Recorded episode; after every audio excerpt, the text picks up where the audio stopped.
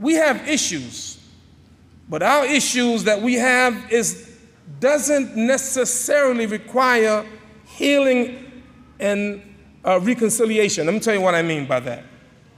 Sister Deja, you can help me with the date, I'm not sure. I think around 1975 or 76 was a shootout between two masjids. Dar, Dar, that's what, that was your masjid, right? Dar Salam and, and Masjid of Islamic Brotherhood, MIB. What, huh? Yasin Masjid, yes. What year was that? About 75. These communities, Muslims had a shootout that resulted in the death of four people, two on each side. And there was hatred between them for years. And just now, they're beginning to reconcile. I don't need to reconcile with Dr. Jamal Badawi. That, that, Dr. Uh, uh, um, Shakir, Sayyid, you mentioned something that Jamal didn't hear when you spoke before Dr. Jamal came. He said the same thing that you said. You said that uh, healing uh, presupposes wounds or something like that. We never had wounds. Outside, I, I ain't had no wounds with you, man. I'm not stupid. Right? We, we ain't had, we don't, uh, you know, ain't, you know what I'm saying?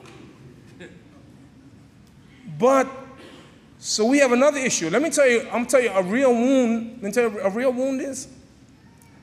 I was in South Africa both during apartheid and after. During apartheid, I went my first trip. I never forget. Brother was driving me. We were on our way um, from Johannesburg to Durban. About two o'clock in the morning, he ran out of gas in the middle of the road. I said, I quote, I came here to die. They're going to kill me. You know why I say that? Because I spoke against those folks. Let me say Allah is. Let me say, Allah is great. Let me, say, let me Allah is, right? See, Allah will call you. He'll call your bluff. I don't know if you, any of you from New York, do you remember, I think it was 1986, Howard Beach. Howard Beach. There was a young man named Michael Griffith, 23 years old. Three African Americans went into that neighborhood, and some white folks chased them because they were black. And one of the guys, African American, Michael Griffith, ran across the highway. And as a result, a car struck him and he died.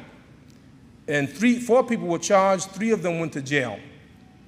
And one day, I, I used to go past that area every day, right? And one day, I was driving. Wallahi, I said this was in Howard Beach, and I said to myself, shoot, man, I ain't running. If they come after me, I'm gonna stand there and fight. Wallahi, the moment I said that, my car stopped.